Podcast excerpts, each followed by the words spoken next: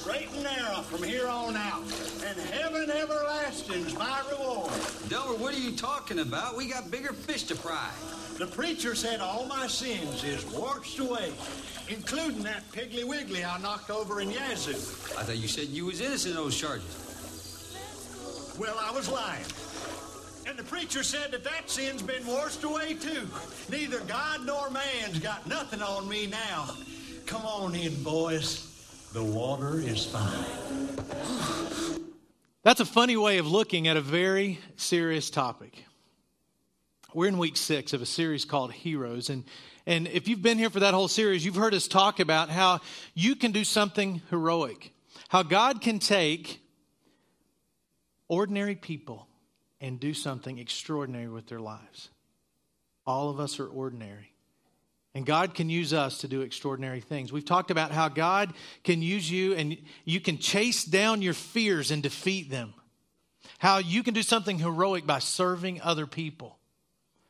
How you can exercise your faith and stop trying to control the future and know that all of that is in God's hands. Because God sent Jesus Christ to earth not just to make our lives better now and to give us hope for today, but He came to give us hope for the future and hope for eternity.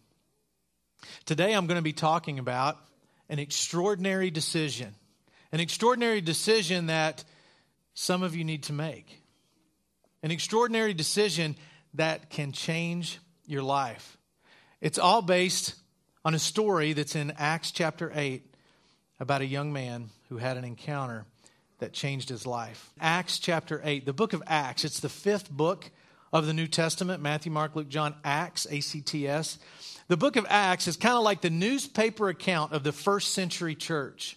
If you could open up a newspaper from the first century and read it, it would be the book of Acts. That's how the church got started. That's how people interacted with each other. That's how this new thing called Christianity started to be spread beyond this one little group of people to a much larger group of people, and then a much larger group of people, and then to the world. That's what you can read about in the book of Acts. You can read about people trying to tell other people about the Messiah. That Jesus Christ, the one who was prophesied about in the Old Testament, had finally come to earth, had finally done what he needed to do to rescue people from their sin. He did what he needed to do to make it so man would never have to be separated from God for eternity. And the book of Acts is just reading story after story, account after account about how the first century church was making a difference in the first century world. The young man in Acts chapter 8, it starts in verse 26. He's referred to as an Ethiopian eunuch. And this young man from Ethiopia was pretty important official for the queen of Ethiopia. He took care of all of her money.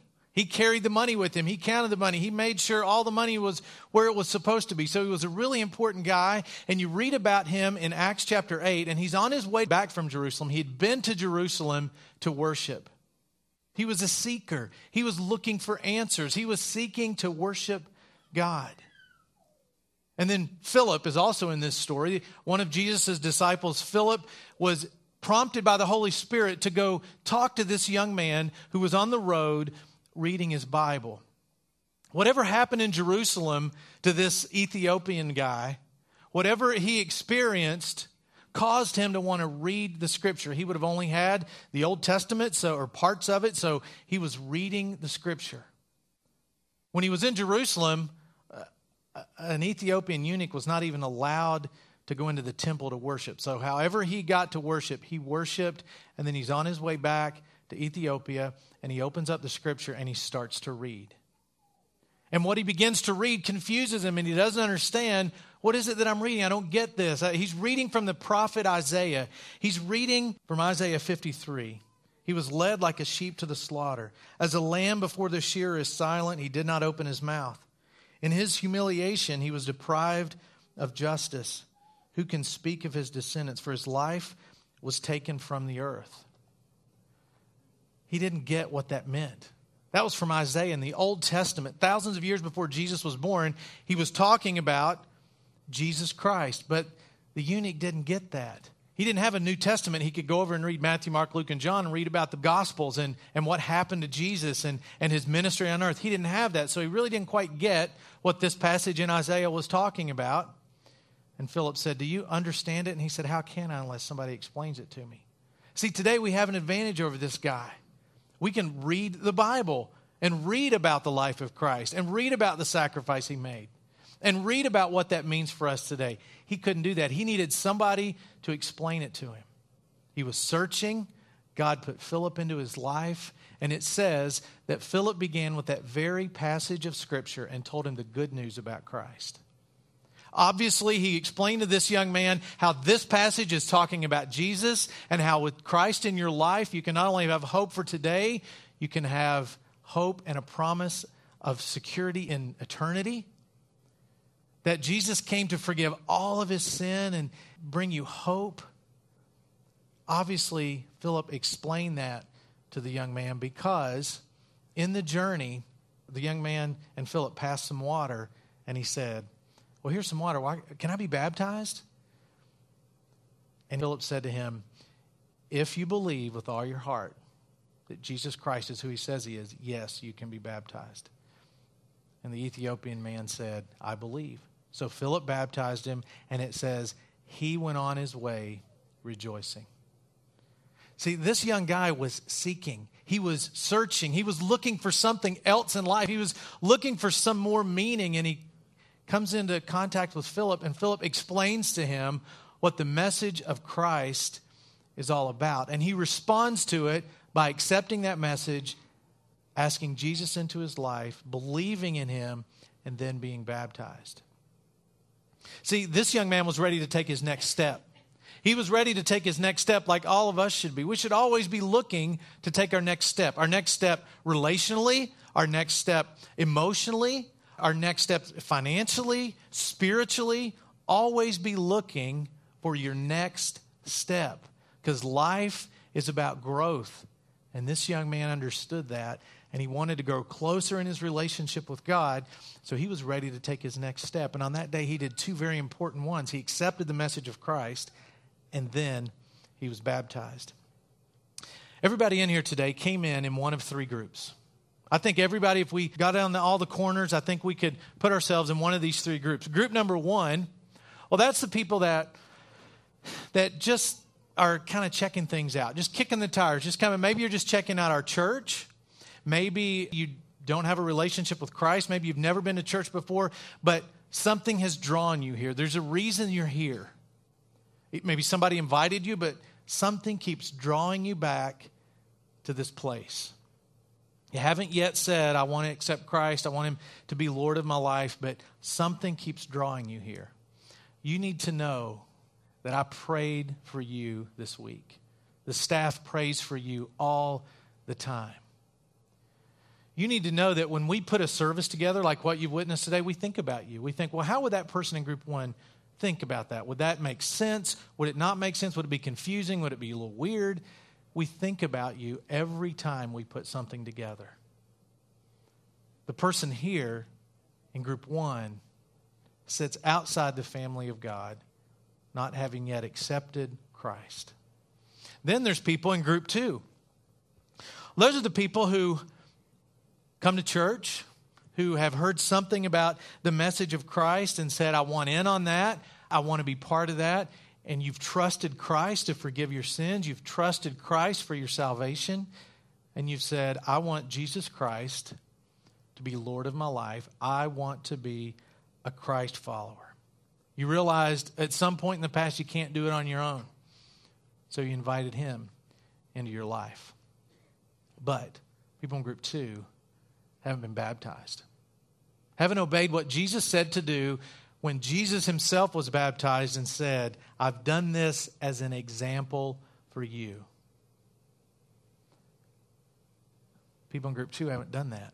And today I hope I say something that makes you go, you know what, it's time. I'm going to explain what baptism is uh, over the next few minutes and, and some of what it isn't, but people in this group need to be baptized. And just like that Ethiopian guy needed some more understanding, maybe you need a little bit more understanding about baptism, about what the Bible has to say about it. But today you have an opportunity. Check on the back of your What's Up card to say, you know what, next baptism, two weeks from today, July 8th at Falls Lake, I want in on that. I'm not waiting anymore.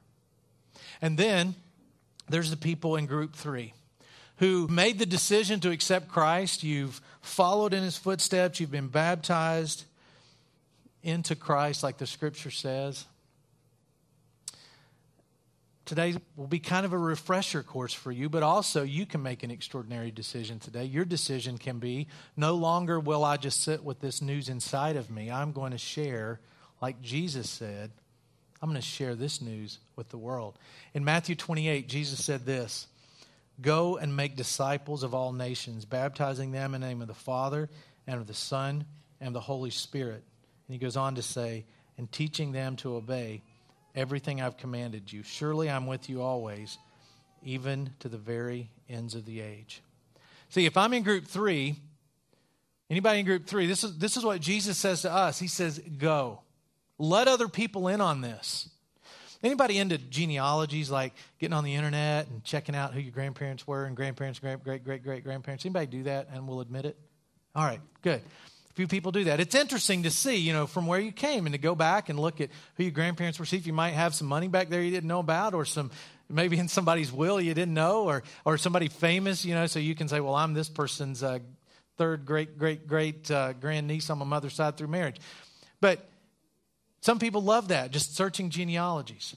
If you could do a spiritual genealogy, if it were possible, think about the person that taught you about Christ and think about who taught them and then who taught them. If you could go back and back and back, it would end up on this hillside in Matthew 28 with Jesus Christ and 11 guys, him saying, Go share this with the world. That's where every person in this room could draw a connection all the way back to these 11 guys saying, you know, let's get serious about this. Let's get serious about letting the world know. We're not just going to go out and be nice people. Sure, God wants us to do that, but we're going to go out and we are going to actively let the world know, let the world know what's happened in our hearts. When Jesus Christ said that the gates of hell would not prevail against the church, He's not talking about the church, the people in group three having their hands up saying, oh, hell's going to get us. Hell's. He's talking about going after the gates. He's talking about an active posture, being on the offensive, not on the defensive. When he said the gates of hell won't prevail against the church, it's because the church is going after it. The church is going into the world. People in group three are doing what Jesus Christ said to do go into the world. You can make an extraordinary decision today by saying, you know what, I've been quiet about this long enough. I need to let other people know. I've been nice long enough. I, I need to let people know what's changed my life. Groups one and two, today you have a decision to make. If you're in one of these two groups, you've got a decision. Am I going to buy into this or not? The guy that I told you about in Acts chapter 8, the Ethiopian eunuch, happened after Matthew 28. So it was after people started sharing, and then they started sharing, and they started sharing. And this guy from Ethiopia had to make a decision Am I going to buy into this or not?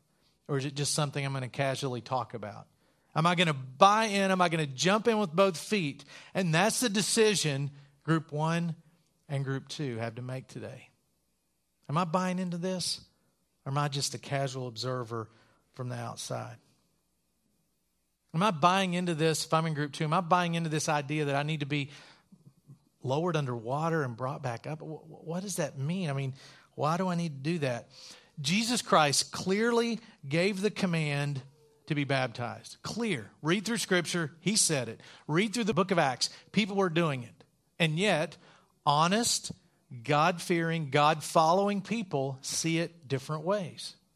there's basically two extremes when it comes to baptism, and then there's a lot of different beliefs in the middle.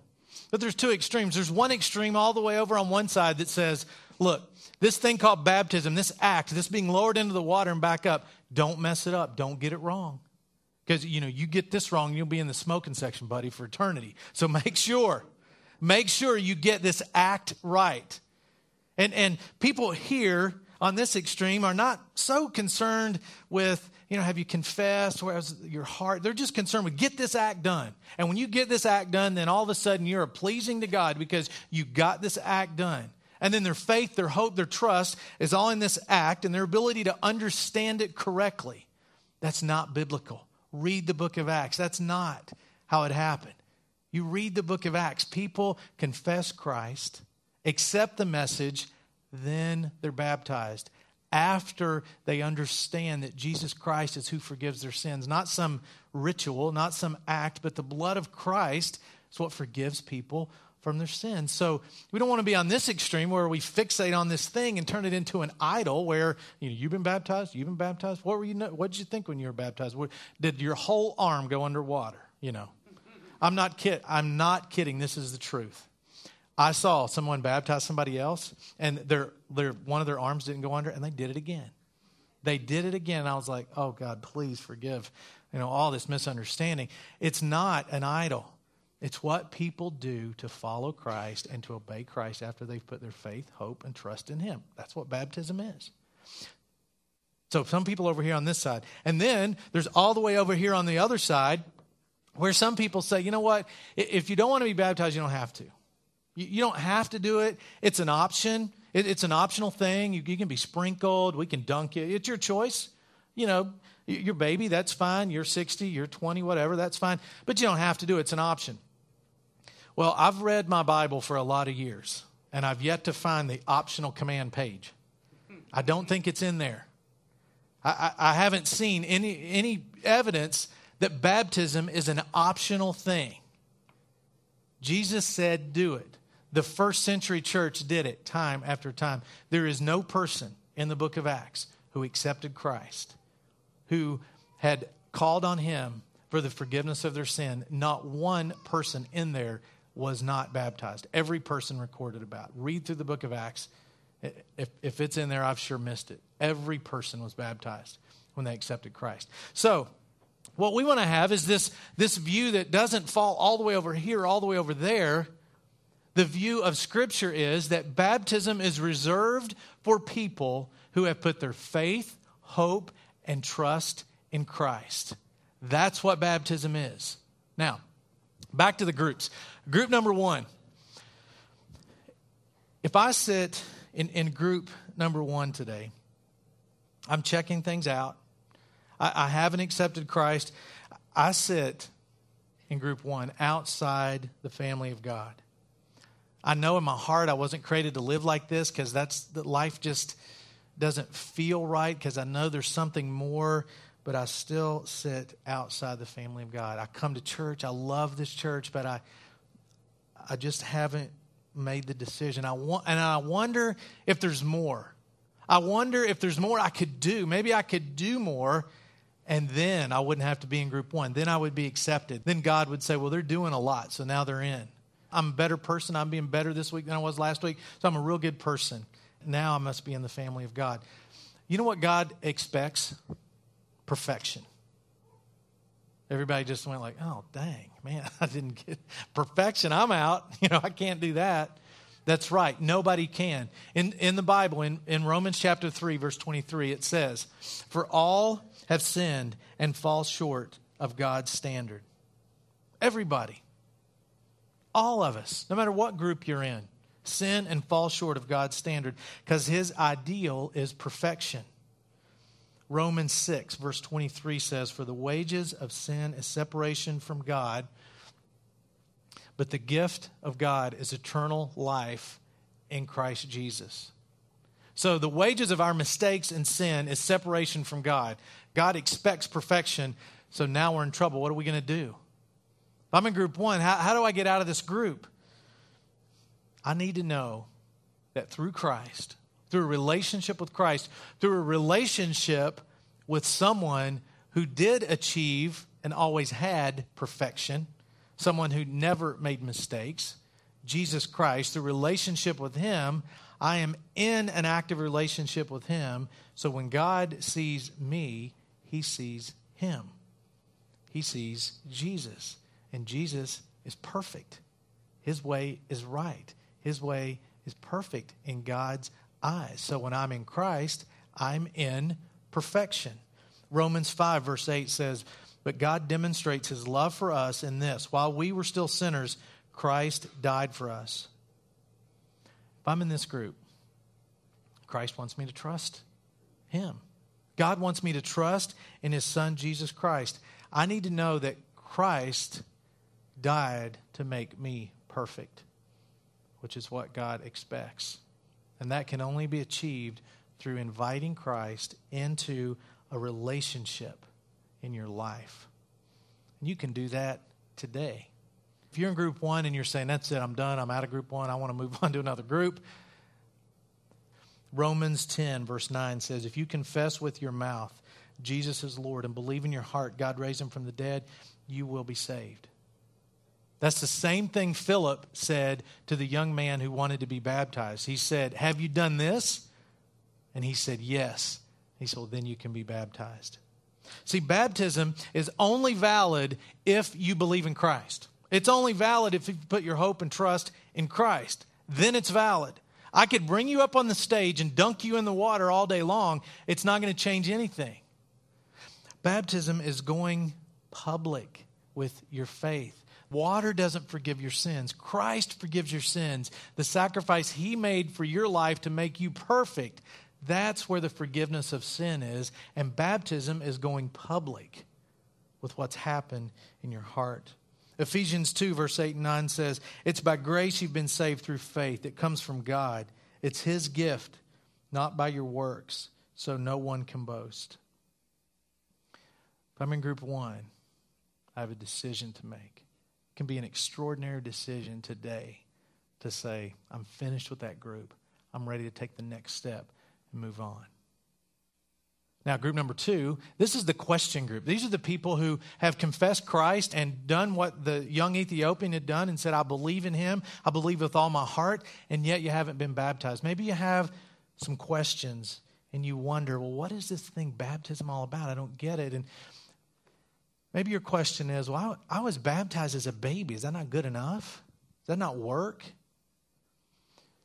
Baptism, when you read about it in the Bible, when you open up the scripture and you read about it in the Bible, it was done by people who were baptized were people who were old enough to know and make the decision that they wanted Jesus Christ to forgive their sins. I've talked to seven year olds that understand that. I haven't talked to a baby I've talked to seven year old children that get that. I'm like, wow. I get more at seven than I did at 27. I've talked to 80 year old people that say, oh man, I never saw that. I didn't know that. So if you were baptized as a baby, I think your parents did an awesome thing by bringing you before God and the church and saying, I want to raise this child up to know you. Amazing. That's just not the baptism that's talked about in Scripture. You might say, well, do I have to do this? Do I have to be baptized? Well, it's not optional. Like I already said, there are no optional commands. Jesus said, do it. Example after example shows people doing it. Well, how about can I be sprinkled? Will that work? Yeah, yeah, I don't like to go underwater. I'm a little scared. I don't want to hold my breath. Can I just, you know, can you just sprinkle some water on me so I don't have to be immersed? I'm going to talk to you a little bit in a minute about what immersion really means, but that, that's a legitimate question.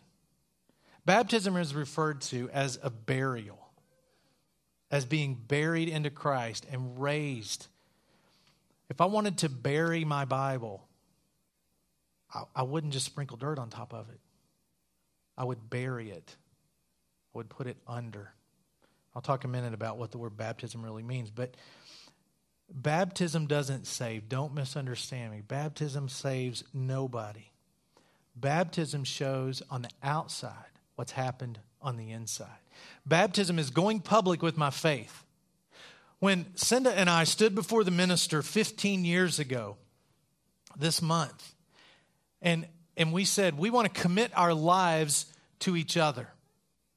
We, we want to join our lives together. We want to be married.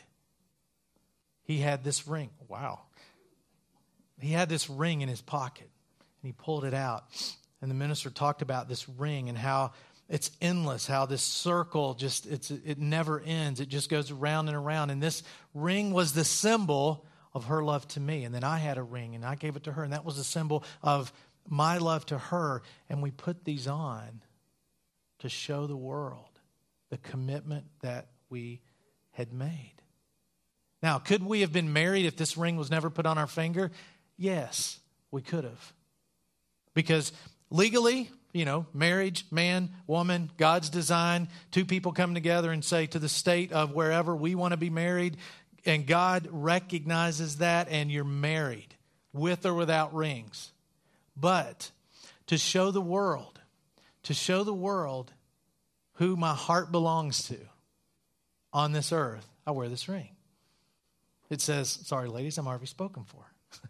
it's a symbol on the outside to show the commitment on the outside. If you came on this stage and I put this ring on you, it would not make you married. Marriage starts with a commitment in your heart that you make to someone in your life. And that's what baptism is like. It's going public with your faith. It's saying, I want the world to know of this commitment that I've made in my life. Also, in the book of Acts, chapter 2, there were a bunch of Jewish people who heard this message about Christ for the first time, and they said, What do we need to do? And Peter, one of the 11 who would have heard Jesus say, Go into all the world, baptizing people in the name of the Father and Son and the Holy Spirit, Peter said, You all need to repent. You need to turn away from your sin. You need to be baptized. And it says 3,000 people were. The people who accepted the message were baptized that day. I don't think in this big crowd of people they would have said, Oh, were you sprinkled as a baby? Well, how that work? Well, I don't think all that would have happened. They just did it. They just followed what he said to do. In the Jewish culture, baptism, this immersion in water, was not a new thing. It wasn't anything brand new. It, in, in the Jewish culture, long before Jesus came, if you had wanted to be adopted into a family, let's say a slave wants to be part of his master's family and master agrees, they would go through a public baptism. They would go through a rebirth. They would strip down to their undergarment and they would be lowered into the water. They would be immersed and they'd be raised back up. And then they would be, in a, in a symbolic way, now part of that family. So when they heard be baptized, immediately those things started popping in their minds. Oh, that's what he wants. Jesus wants us to be born again. They would have gotten that. They would have grown up seeing people being born into families, being adopted into families. So now it's like, oh, the family of God got it. So we need to show everybody we're being reborn. So 3,000 people said, I want in on this. And they were immersed and they obeyed Christ that day. About four or five hundred years ago, when the Bible first started being translated into English, it would have been a lot easier if they would have correctly translated this Greek word we get baptism from. It's the word baptizo. And what they did was a transliteration, which means they just made up an English word. They couldn't find one that fit, so that they thought it was probably because of their theology, but they thought, let's just make one up. So whoever got around decided, let's how about baptism? How about that? If they had translated the word baptizo correctly, it would have been to plunge underwater, to overwhelm, to make fully wet. Just get online and look it up. Go on a lexicon online and, and you can find it. That's what baptizo means. In fact, in the first century and even before, when you would make a garment, it, would, it wouldn't be nice and blue or green or purple or whatever. It would be this dingy color of yellow. And the way they got it to the color they wanted, they dyed it. And the word they used to describe dyeing a garment was baptizo. I'm going to baptizo my coat and make it purple. They understood what that meant, that it meant to make completely wet, to overwhelm. So these 3,000 people who made that decision would have understood, even though it hadn't been written yet, Romans 6, verse 4. We were buried with him through baptism into death in order that just as Christ was raised from the dead through the glory of the Father, we too may live a new life. If you sit in this chair today, if you're in group two, you, you need to be baptized. Regardless of what's happened in your past, you need to consider what the Bible has to say about what I've just talked about. You need to be immersed if you haven't, and you have obeyed Christ, and you've asked Him to forgive your sin, and you believe He's who He said He was. Then you need to be baptized. You have an opportunity in two weeks, July 8th. Just mark it on the back of your WhatsApp card, and we'll get in touch with you. Come talk to me afterwards if you have more questions. Go out into theater two if you have more questions. Now, group three, it's decision time for you. For you, the extraordinary decision you can make is I'm not going to keep this to myself anymore. I've done that. I was in group one, moved on to group two. Now I'm in group three. And now it's time to let the world know, like Jesus asked, like we saw Peter do in Acts chapter 2, like we saw Philip do in Acts chapter 8 with this young Ethiopian guy. Let them know the message of Christ and what it's done in your life. That's what God expects from every Christ follower. Because you're here because somebody else took that serious. Who's going to be here in the future when we're all gone? Generations from now because you took it serious. See, Christianity is just one generation from death when people stop saying, I'm serious about this. One generation says that, it will be no more. So, group three, my challenge to you, although a lot of this has maybe been refresher material for you today, how about going and letting people know what Christ has done in your life and what he can do in their life? Group number one, I hope that today you make a decision. Group number two, I hope you make a decision. And group number three, I hope you make a decision. All those decisions are heroic and they're extraordinary. A lot of people at LifePoint have made all three of those decisions. Wherever you are today, I hope that you've been motivated to take the next step.